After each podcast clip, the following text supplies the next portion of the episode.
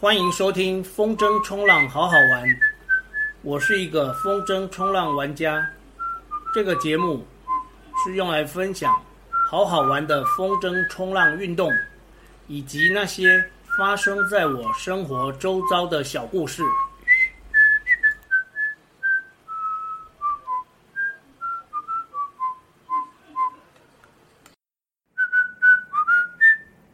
天南地北瞎扯淡。今天的瞎扯淡要讲一个原住民的笑话。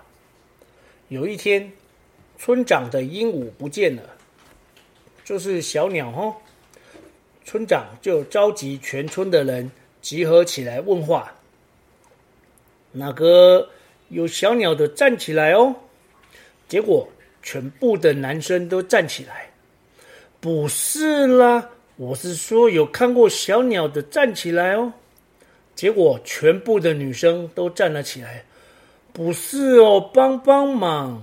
我是说有看过我的小鸟站起来。结果有六个女生很犹豫的东张西望的站了起来。这是第二十九集，玩风筝冲浪会不会很花钱？顺便告诉大家，从这一集开始。节目从每天更新一集改成每两天更新一集。开始玩风筝冲浪以后，总是有朋友好奇地问了许多问题，比方说要不要用船来拉？那你的船都停在哪里？这就是以为我们玩的是拖曳伞。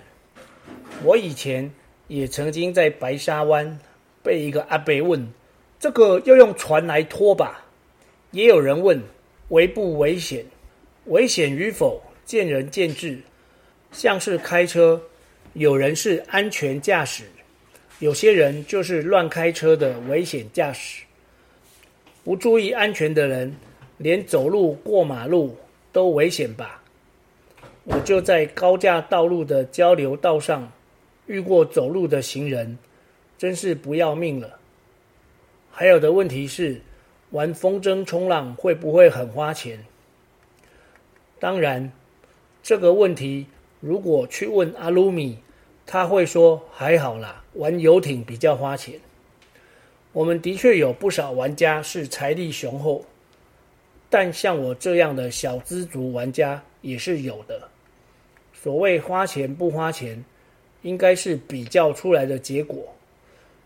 也就是有个能跟风筝冲浪互相比较的休闲活动，以现在中年人的休闲兴趣，我们就只比较正当休闲活动，拿玩相机、玩重机这两个来跟风筝冲浪比较。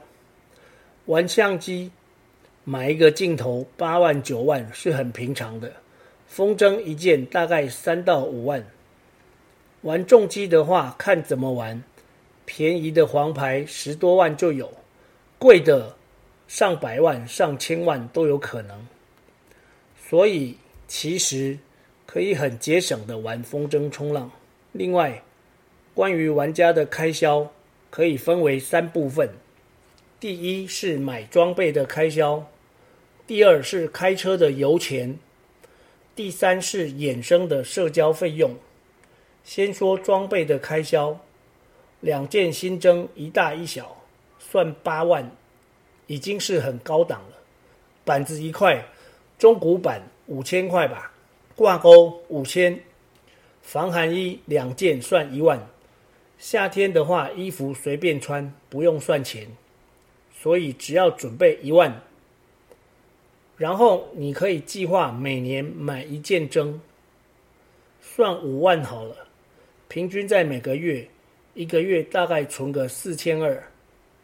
第二，开车的油钱，个人习惯油箱剩一半就加油，大约海边跑三四趟就会加一次油。假设一个月玩二十天，这算是蛮多的，通常不会这么多。油钱大约是一个月六千。